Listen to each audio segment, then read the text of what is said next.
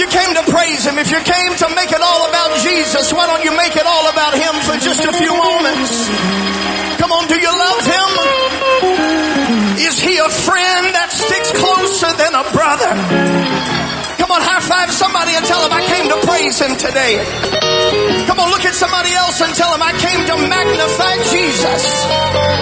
I came to make it about the King of Kings and the Lord of Lords. Come on, redeemed of the Lord in this place say so. Let the high praises of God be in your mouth and a two-edged sword in your hand to execute. Come on, that's what you're doing today.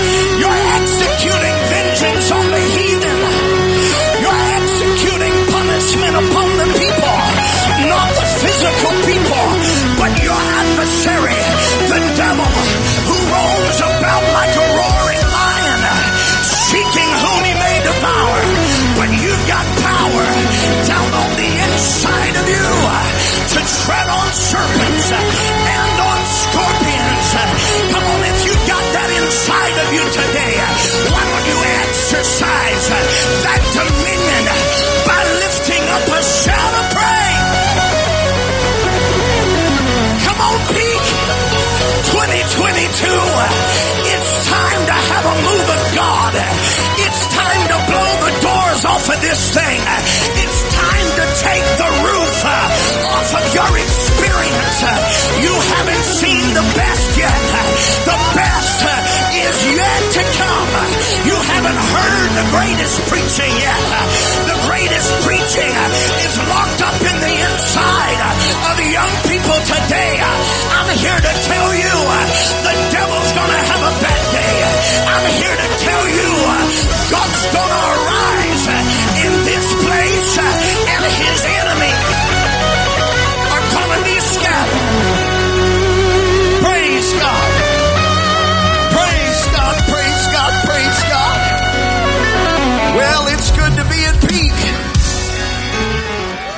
got a lot of text messages and phone calls this morning of people that said they were praying for me, but I only got one prophecy this morning. I got a text message from a lady in our church, Sister Christy. She said she woke up her baby this morning. Let me read the text for you. She said, I was waking Isabella up this morning and she said, Mom, can I have one more minute to sleep? And mama said, of course, baby. And so she went back to sleep and she was in the middle of a dream. And she woke up and she said, Mama, brother Stephen was preaching and the Holy Ghost fell and the devil was hot mad.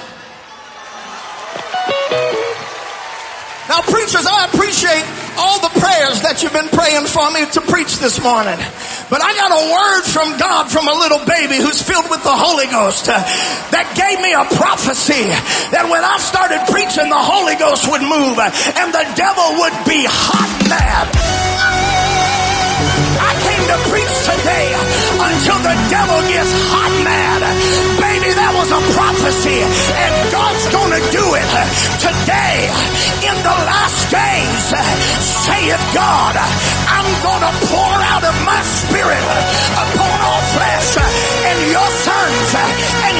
daughters are gonna prophesy. Your young men are gonna see visions uh, and your old men are gonna dream dreams. Uh, let that prophecy out. Uh, let that tongue out.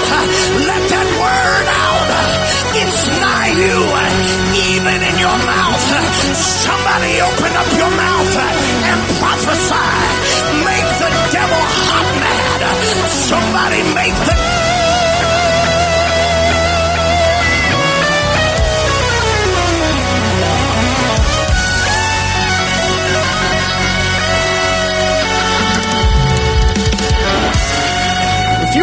introduction, you just got one. I know there's protocol. I know there's form. well, I come from a place where we're long on substance and short on form. Praise God. I appreciate the invitation from whoever thought this was a good idea. Brother Wells, I'm so excited about what you're doing and the position that God's put you in. You know what I was thinking this morning when I was praying?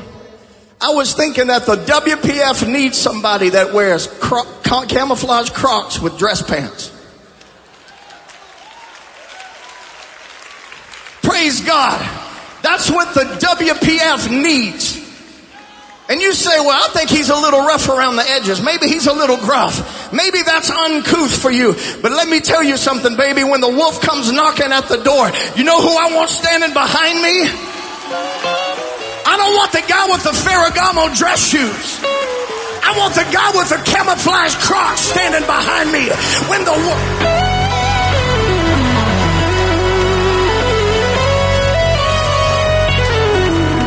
as cute as you want to get. You can get your custom shoes and your Ferragamo belt buckle. But at some point, you gotta make up your mind. When it comes to the things of God, I'm gonna be the guy with the Bowie knife and the camouflage shoes. I'm coming. I'm telling you, I didn't come today to play. I didn't come to play games today. I came to have a moving of the Spirit of God. I came to prophesy to a generation that God's best work is not in the past, but it's right now. It's right now.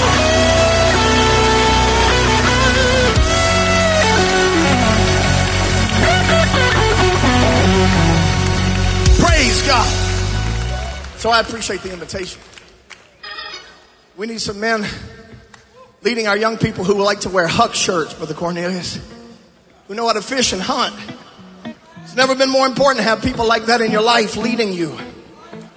Brother Wells, I've watched how you went through the deal with your mom and your daddy. I watched how you carried the weight of it from a distance. That, I'm just telling you, we need men in this generation that have the bark on them. Because when the wind of adversity and difficulty comes, uh, you need somebody in your life uh, that's got a hard exterior that said, I've been through some things, uh, but I didn't curse God. I did but I stood strong. We need men with roots, and I thank God. Let me tell you something today. I thank God for our founding members. I thank, I thank God today for the executive council and the honorary executive council and all of the men that helped to lead this charge for the WPF. But let me tell you something. There is a generation that is rescinding beneath the waters of prophecy. They have done their work. They have already lifted the load and it is time for another generation to rise up and do the work of ministry in this day. God, this is not a statue. This is a movement from Tulsa to Houston and beyond. God, take us where you want us to go. You do the work, God. It's not going to stop here because of the increase of His government and peace. There's going to be no end. Praise God. Praise God. So I give honor to those executive council members and the, and the general council and the youth development committee. And to all of you, I give honor to my bishop who's probably somewhere either teaching a Bible study or doing something relative to the kingdom of God. I honor and salute him and Grammy, my wife, my family. I am a blessed man. Listen, I know where I come from today. I know where I should be. I know where I could be. I know there's a bar stool in South Louisiana with my name on it. I was Christian Roman Catholic. I shouldn't be standing in front of you today. But what I'm about to preach to you for the next few moments, if you will grab a hold of it and you will seize it with everything in your power, God's going to do some things in your life. I'm talking to a young man here today. You say, well, I can't see myself sitting on that platform and I can't see myself doing anything great for God. I'm here to tell you that there's a man standing in this pulpit that was Christian Roman Catholic that shouldn't be in the house of God God today, but God saw fit to save my family. And God gave me an opportunity to get up to something bigger than me. And I'm just here to tell you what God's done in these men and what God's done in my life. God is able to do that in your life, but exceedingly and abundantly above everything that you can ask or think according to the power that is already working on the inside of you. Praise God. Jeremiah chapter 5. That is my introduction. Jeremiah chapter 5. Praise God. Verse 1, run ye to and fro through the streets of Jerusalem and see now and know and seek in the broad places thereof. If you can find a man, if there be any that executes judgment, that seeks truth, and I will pardon it. And though they say the Lord liveth, surely they swear falsely. O Lord, are not thine eyes upon the truth? Thou hast stricken them, but they have not grieved. Thou hast consumed them, but they have refused to receive correction. They have made their faces harder than a rock. They have refused to return. Therefore I said, surely these are poor, they are foolish, for they know not the way of the Lord, nor the judgment of their God. I will get me, everybody say that, I will get me unto the great men, and speak unto them, for they have known the way of the Lord. These men have heard the law of God. They have heard it taught since their childhood, and this prophet is going to men that he perceives to be great men. He said they knew the way of the Lord and the judgment of their God, but these have altogether broken the yoke and burst the bonds. I want to preach for just a few moments with the help of the Holy Ghost on this subject. I will get me unto the great men. Put your Bible down and let's lift up a, a hand clap of praise to heaven and magnify Jesus one more time. God, we love you today. We thank you for your word that is forever settled in the heavens. I pray the anointing of God on every youth group, every individual life, every young man and every young woman, God. I pray that you would minister and heal and strengthen in this place. Praise God. You can be seated in the presence of the Lord today. I feel an upthrust of prophetic movement and activity that is happening in the world since COVID. There has been a pathological situation that has gripped the apostolic community and the world. While we were in it, we didn't know what the origin of it was. We could not orient ourselves to what was happening. We were trying to wrap our minds around it, figure it out. And all across the world, leaders from every ilk were trying to figure out what to do and how to respond and how we should position ourselves to move forward in the world. But post COVID, since, we have a conference every year called Power to Become. By the way, the book is called Power to Become, the essentials of youth leadership and, and, and leadership principles and all of that. We've created a conference to focus on those principles and those ideals. But since Power to Become, as I have listened to preaching all across the movement and and, and great conferences that you have attended, I have, I have felt it's, it's like God is calling his people up to a place that we've never been before. I, I, I can see it's like a pyramid and at the very top there is an opening.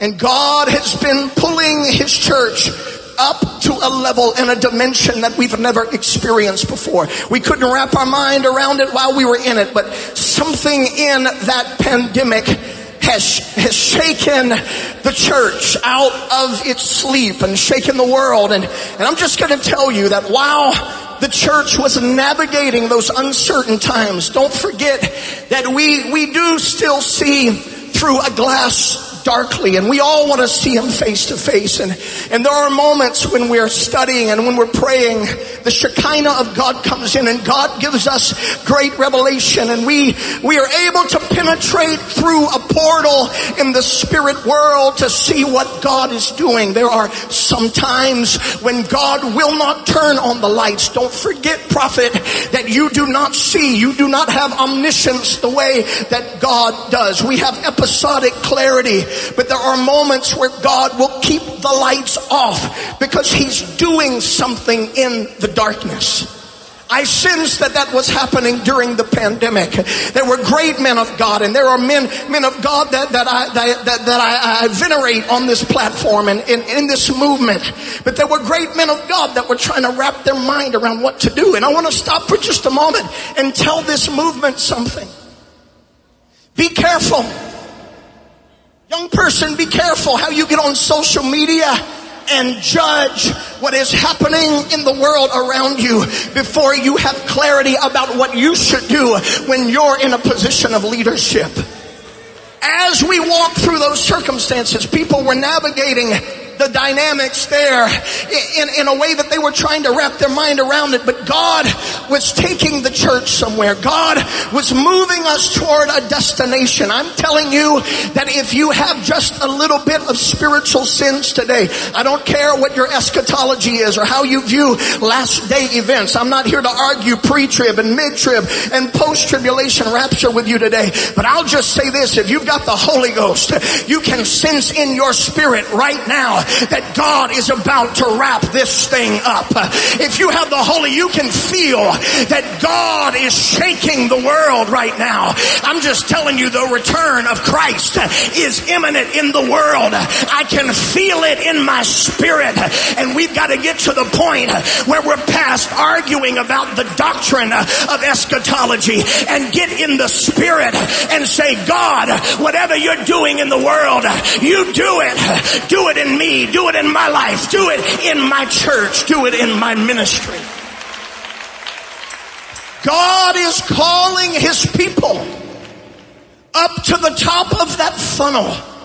God is pulling us up to a dimension in Him in Revelation that we've never been before.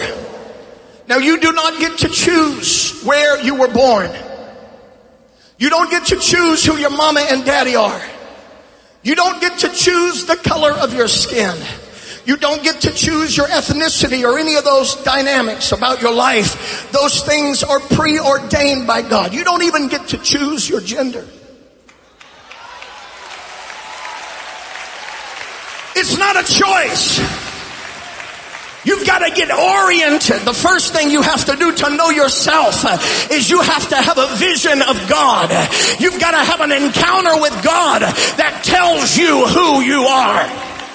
I don't determine who I am by how I feel about myself. I don't determine who I am by how I want other people to perceive me. But I have to first get a vision of God and a vision of His holiness and His righteousness to even understand who I am.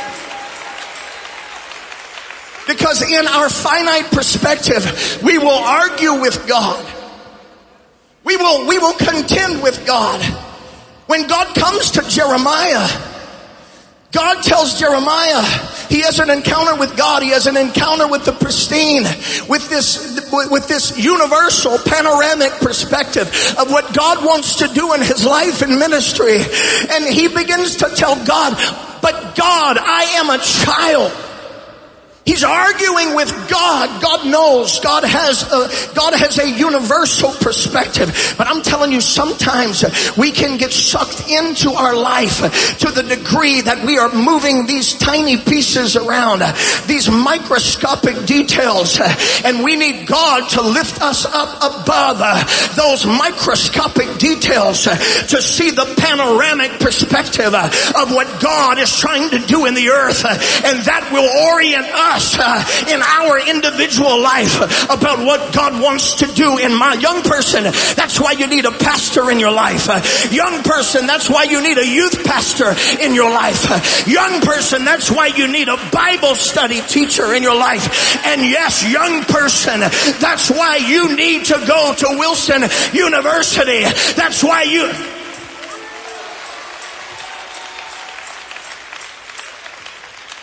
Jeremiah was looking for great men. He was looking at Israel's leadership. He said, I went up to look for great men and I couldn't find them because they were not judging with equity. They were not doing things the way that God had ordained them to be. Which see what Jeremiah did not understand. He didn't understand in that moment. I don't believe that God anoints a man that God anoints a young person to do the work of ministry in that generation. And so Jeremiah's life was going to be defined by the exile. It was going to be defined by 70 years of Babylonian captivity. He was going to be sucked in to a cultural pathology. The culture was broken. The nation was broken. Its leadership was broken. And if Jeremiah was just depending on the culture and he, if he was just depending on what he saw around him, he would have never prophesied the way that he did. Uh, but it was imperative for Jeremiah to have a vision that came to him from God that said, Jeremiah, what I want to do in your life is bigger than what is broken in your world. What I want to do in your life is bigger than the problem that you see all around you. What I want to do in your life is bigger than the culture that you came out. You may say, well, I was raised in a trailer park and nobody did anything like that in my world. Let me come to encourage somebody here today. Your God is bigger than your trailer park. Your plan is bigger than your project. It's bigger than your family of origin. It's bigger than your family dysfunction. What God wants to do in your life is exceedingly abundantly above everything that you can ask or think. But at some point in your life, you've got to make up your mind. I'm getting up above the pathology. I'm getting up above the problem. I'm getting up above the dysfunction. I'm going to get me up unto the great men who see a vision of God that's bigger than I am, who see a vision of the universe that's bigger than I am, who see a vision of the plan of God that is exceeding abundantly above, above, above, above. Come on, somebody praise him. Somebody magnify Jesus.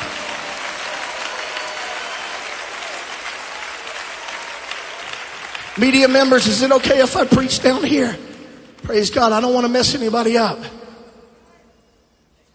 Jeremiah was going to have two visions in Jeremiah chapter 1. He was going to have a vision of an almond tree.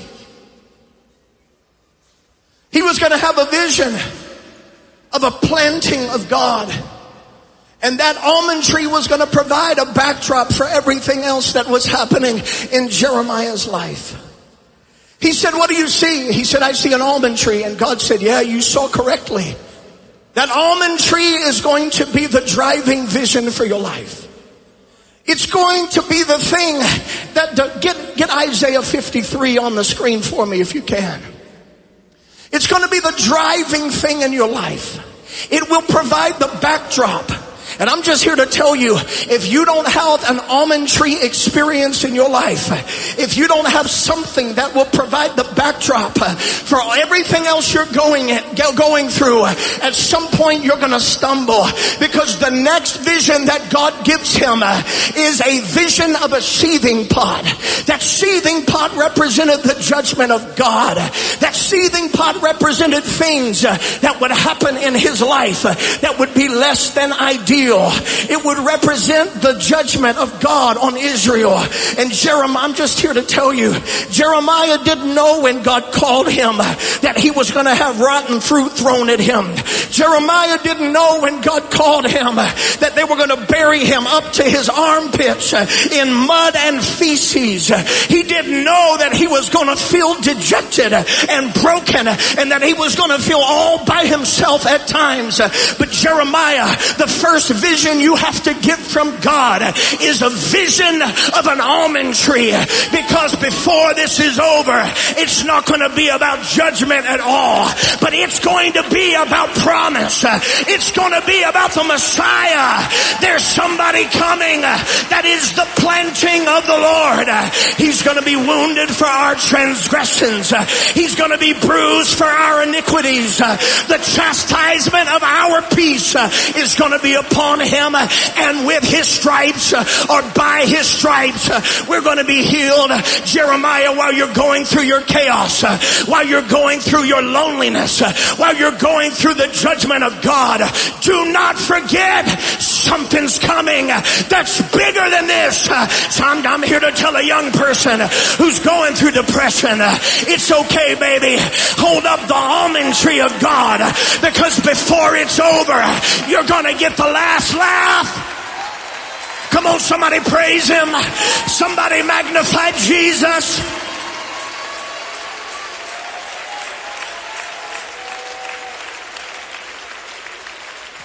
He didn't know. He didn't know the other prophets. Now you, we could speculate about it, but none of us have full clarity about what God is doing in the earth. But let me just tell you what I sense in the spirit. I sense in the spirit that we all have moments like Elijah where fire is falling down on Sunday night and we see, we, we, we receive with ecstasy the power and the majesty of God. We see the justice and the judgment of God. And then in the next season of our life, we're running and hiding in a cave and we begin to say, now this is the prophet of God and I'm not diminishing his office, but there's a point in his life where he looks around him and he says, oh God, I don't even know why I'm alive. I don't even know why you called me God. I don't even know why I feel this way. I, even I alone, am, am left a prophet for God. Wrong. Is he a false prophet? This is a moment in his life where he's trying to find orientation. This is the man of God. This is the preacher during COVID. Do we have church? Don't we have church? Do we congregate or don't we? We have to obey the laws of the land, but we have to forsake not the assembling of ourselves together, even more so as we see the day approaching. We know the day's here, God. Do we have it or don't we? And then the preacher standing behind the pulpit all by himself. And he gets up to preach and he's smiling. Bless God, it's going to be a good day. Israel's in the land. God is good. And the whole time he's thinking, oh my God, is anybody even watching? Or am I just a crazy man preaching to myself?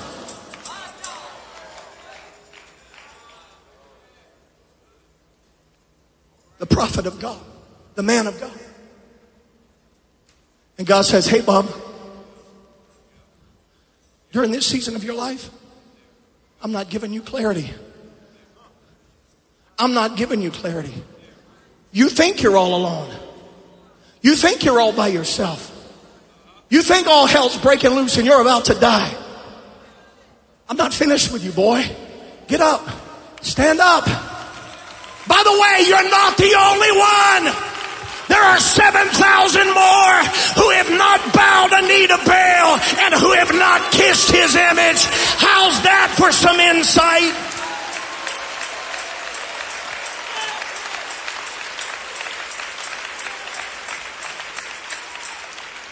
But hear me. What God is doing in the earth is not a WPF thing.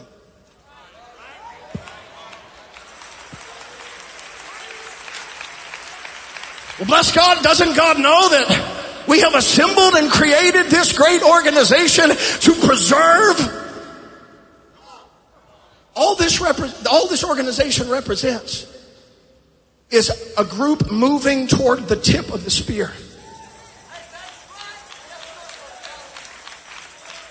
Do not allow your isolation from the larger group of apostolics make you feel like you're the only one.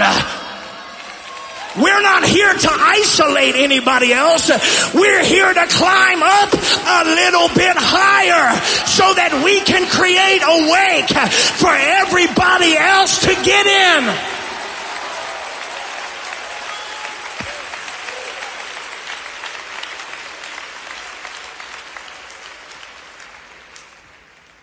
It creates an updraft. I, how long have I been preaching? All right. Well, just tell me to stop when it's time. I was Christian Catholic. I was the second of five kids. My parents were split up.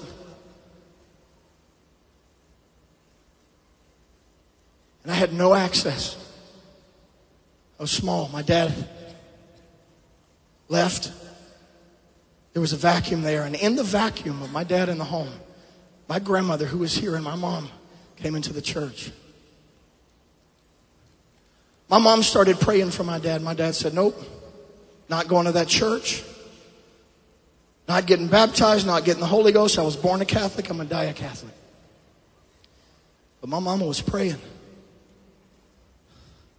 And my destiny was on the line. My fate was on the line. Long story short, they came in the church. My dad received the Holy Ghost. A couple of young people witnessed to my dad. My dad didn't respond to anybody else. But a couple of young people went out to that car and said, will you come to church? And he said, when nobody else could get through to me, they got through to me. He said, I found myself saying, I'll come.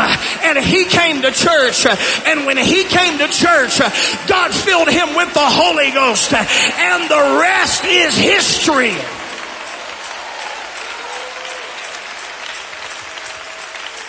Young people, just like you, are responsible for me preaching today. I was on the outside looking in. I didn't have access. But somebody opened a portal. I'm, i want to tell you something. That if your idea of ministry is preaching behind a pulpit, it is severely limited. There is a panorama of perspective about ministry that is so much bigger than standing behind a pulpit that it would shock you if you could really see it. If you could get a real understanding today of what ministry really is, you would never covet the pulpit. The first man of God I encountered was a man by the name of Brother David Murphy. I thank God for a preacher in South Louisiana.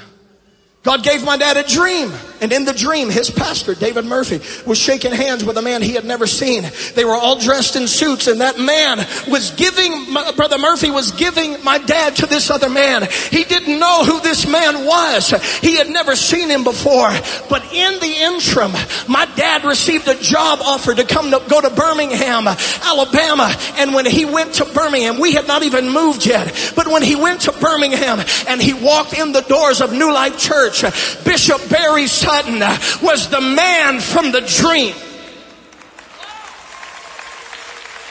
See, see, you can't control where you come from.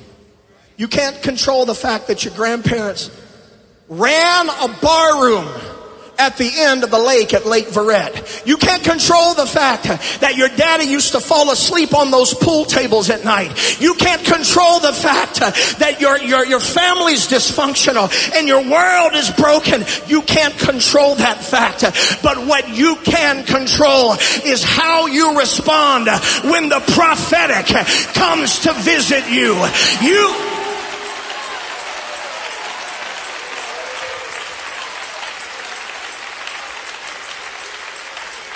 And then it was, it was Bishop Barry Sutton. And, and, but before we met Brother Sutton, we went to a little camp meeting.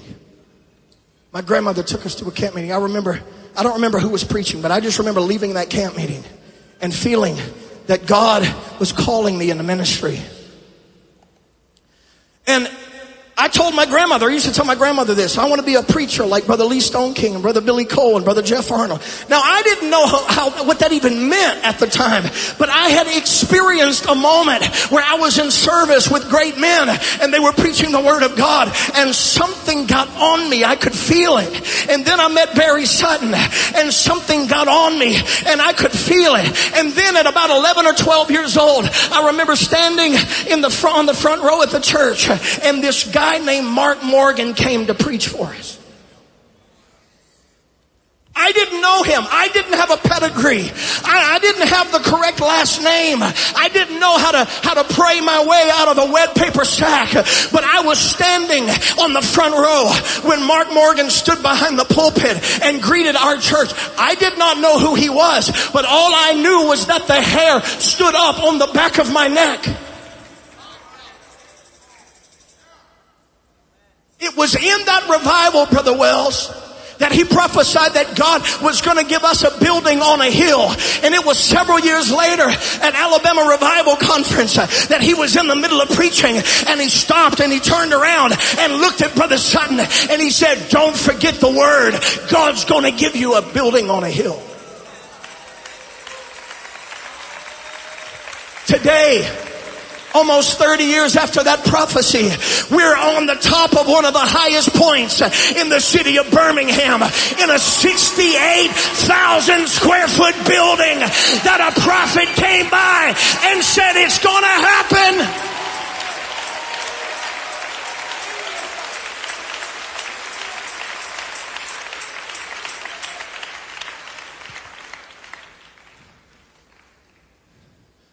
There would be no Cody Marks if there was no Mark Morgan. He preached the Avenger sermon that Brother Marks preaches, and it was in that altar call that Brother Mark Morgan went and laid hands on Cody Marks uh, and said, this Avenger is going to follow you everywhere that you go. And I was standing flat-footed in a revival when that little man with that sack on the back uh, walked into a Jim and Nick's. Uh, Brother Marks was standing there by himself, and the lady looks at him and said, sir, is it a table for two? He said, no. It's a table for one. And the lady said, well, who is that man that was just standing next to you with the sack on his back? I'm here to tell you that when the prophetic comes by, it matters what you do with it.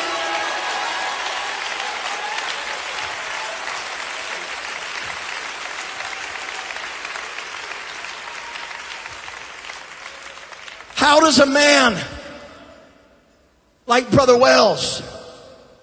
How does he go from a little podunk town in Vincent, Alabama to becoming the chairman of the Youth Development Council? It was a conference called ARC. If you ask him today, maybe you don't have access, but I'm going to go ahead and tell you he would tell you that Alabama Revival Conference created moments in his life that brought him to this place in his ministry and calling. It matters what happens in your life. It matters how you respond when the prophetic comes knocking on your door.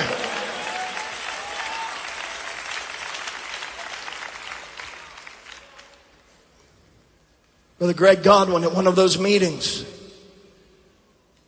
we stood on the platform at Alabama Revival Conference and he called Brother Sutton to the front and Brother Wilbanks to the front. And then he called, I believe, Brother Jeremy Wilbanks and Brother Zach Wells and, and he called uh, Dawson and me and some others onto the platform. And he had us stand in front of our men of God.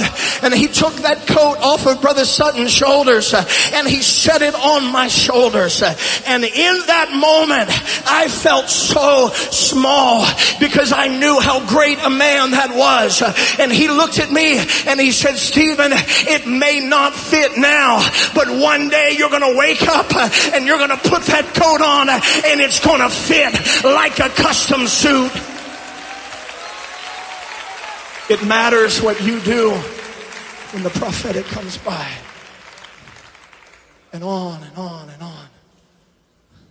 The moments in my life where I heard the voice of God. The moments where God told me things. I could tell you more about it, but suffice it to say, that there's always something pulling you up. And there's always something pulling you down. The internal stuff, the insecurity, the struggle, the imposter syndrome. You know this affects preachers' kids. Don't judge a preacher's kid before they come to full maturity. Because these men stand in the shadows of great men. And people look at them and assume they're going to be something because of their last name. And they stand in the shadow of a great man. Maybe you walk through his closet. Maybe you look at what holds that mantle up. Maybe you try to figure out how is it that he can be strong when all hell's breaking loose. And you feel so small standing in his shadow. But it's not the hanger holding that suit up. It's the great man. Follow me as I follow Christ. What is it that allows Brother Jeremy Wilbanks to stand strong at the funeral of his mama? What is it that allows these men to walk through seeming hell and I know what you're thinking, young person. You're thinking, but I can never be that person. I could never be that man or that woman. I could never have that level of strength. I'm here to tell you the thing holding that mantle up is not the wisdom or the intellect of the man, but it is the great man that he is mediating. It's our Messiah and Lord. It's Christ Jesus that's holding that mantle up.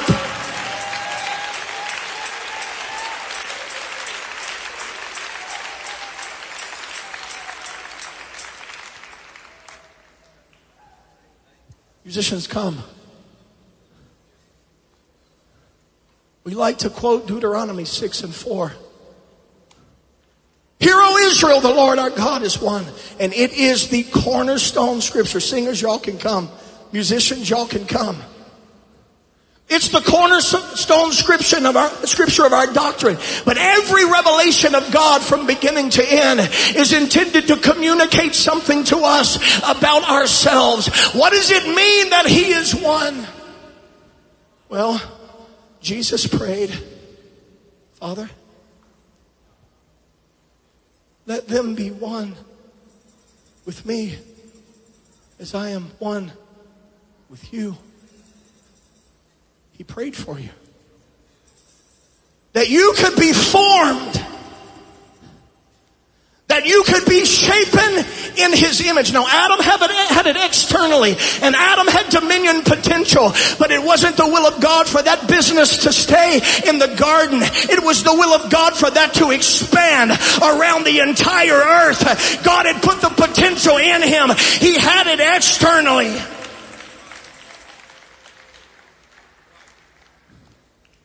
But it would be by time and process and development that what existed here in the physical, shapen in the image of God, the apostle would tell us until Christ be formed in you. What are the great men and women of God mediating to us? Faithful people Bible study teachers and pastors and preachers and teachers.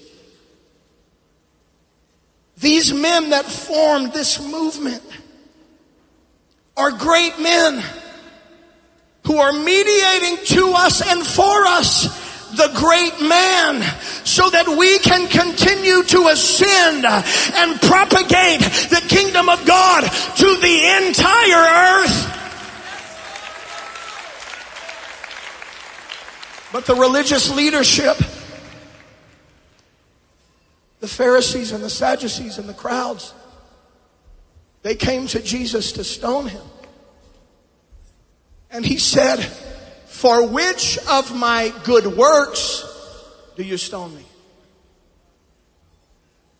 He, they said, Not for your good works, but that you, being a man, make yourself God. He said, Okay, I've got a riddle for you.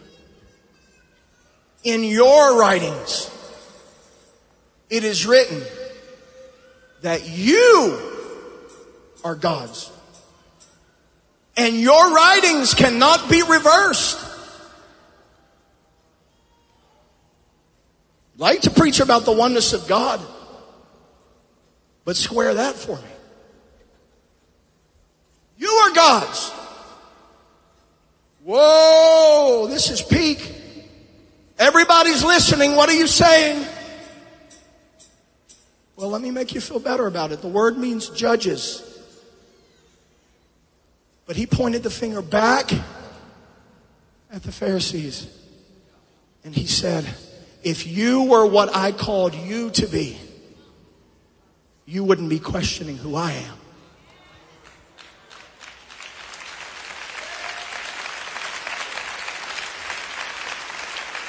He said, in your writings, it is written, ye are gods. But guess what? You're going to die like common men.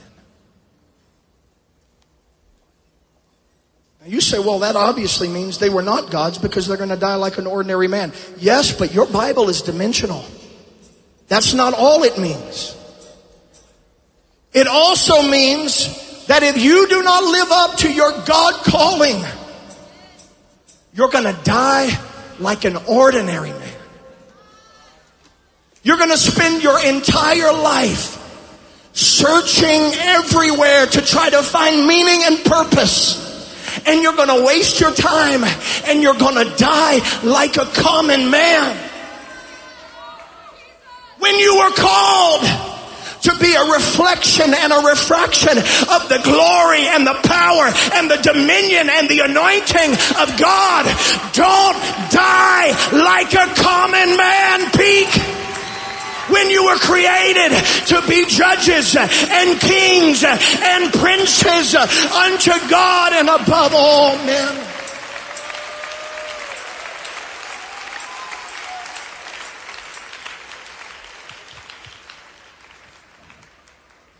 You can begin to play softly.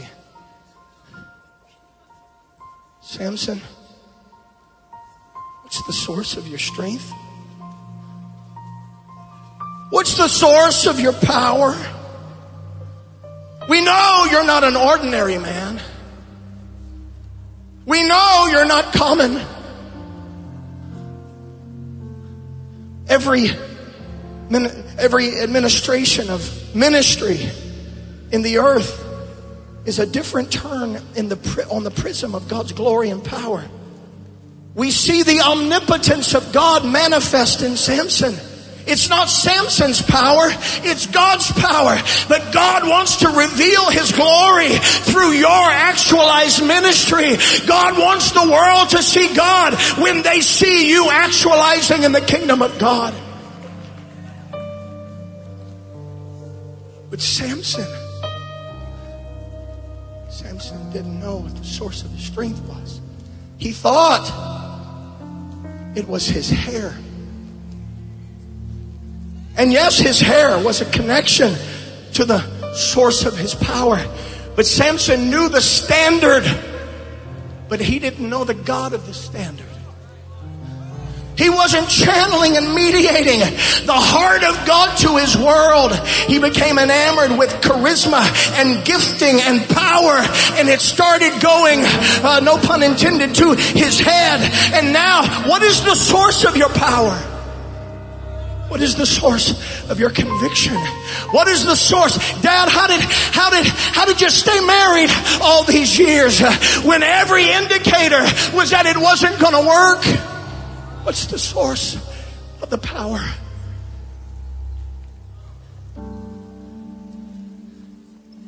Well, it's this. He's playing games. It's that.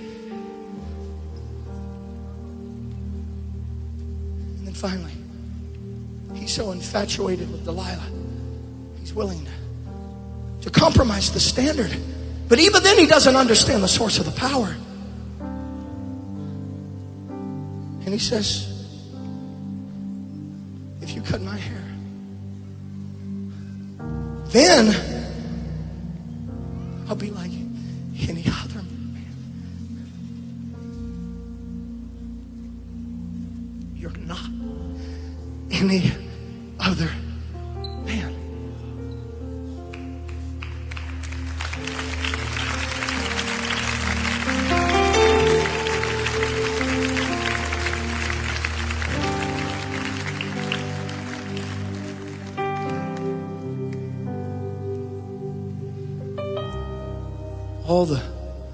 standards, all the rules, all the convictions are protecting what's on the inside.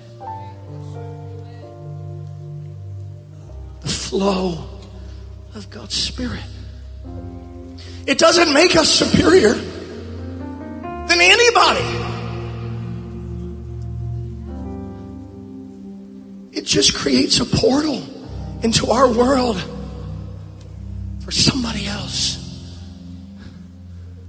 preaching to you today, I don't want to just be a preacher. I don't want to just desire to preach peak. I want some young man in this crowd, some young woman in this crowd. I want you to have access to what made the difference in my life.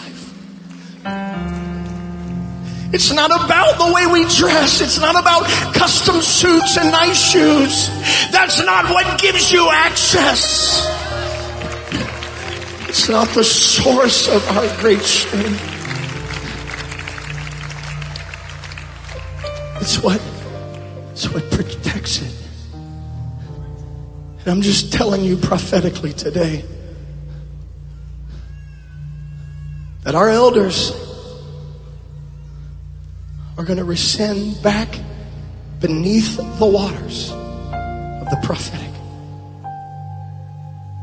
Everything that gave me access, every great man and woman of God that prayed for me and fasted for me and taught me Sunday school and taught the Bible study. Everybody that played a part is going to rescind back beneath the waters of the prophetic and some of them already have. But God is not so focused on that as He is looking at a generation that is rising up out of the water to preach and to mediate God to your world.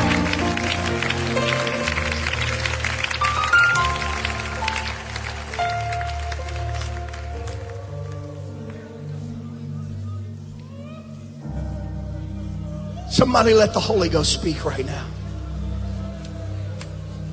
Come on, be sensitive to the Holy Ghost right now. Somebody, somebody raise your hands, lift up your, your voice and talk to him. I'm telling you the prophetic is in this house today.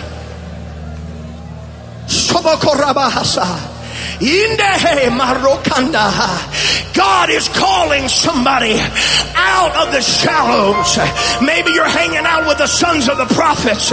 God is calling you out of the familiar and into a place. You say, I feel like an imposter. It's okay. You are an imposter.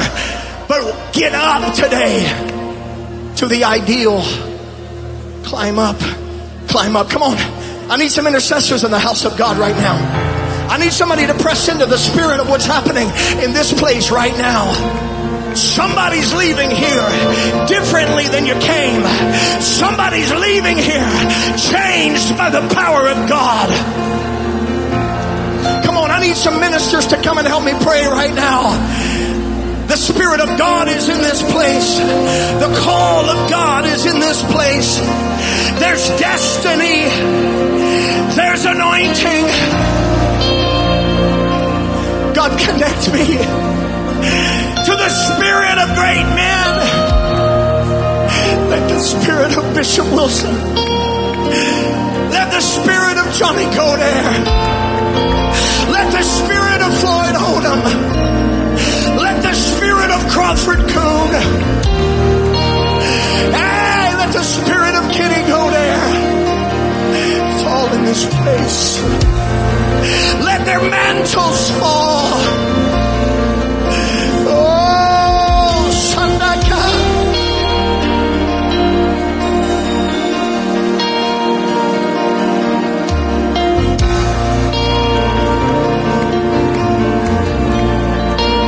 Come on, that's it first and foremost.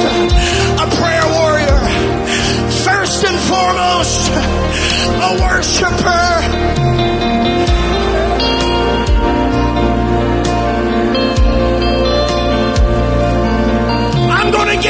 To the great men, but I'm getting up to the great man. Oh, my son.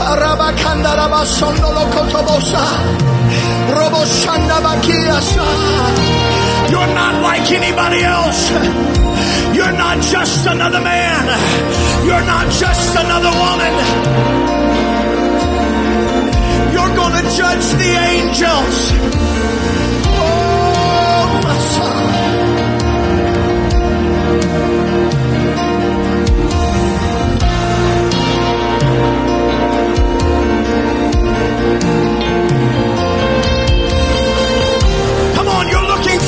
Stop by your house. You're looking for the prophetic to come. Well, baby, it's here right now. There are mantles falling in this house in the name of Jesus.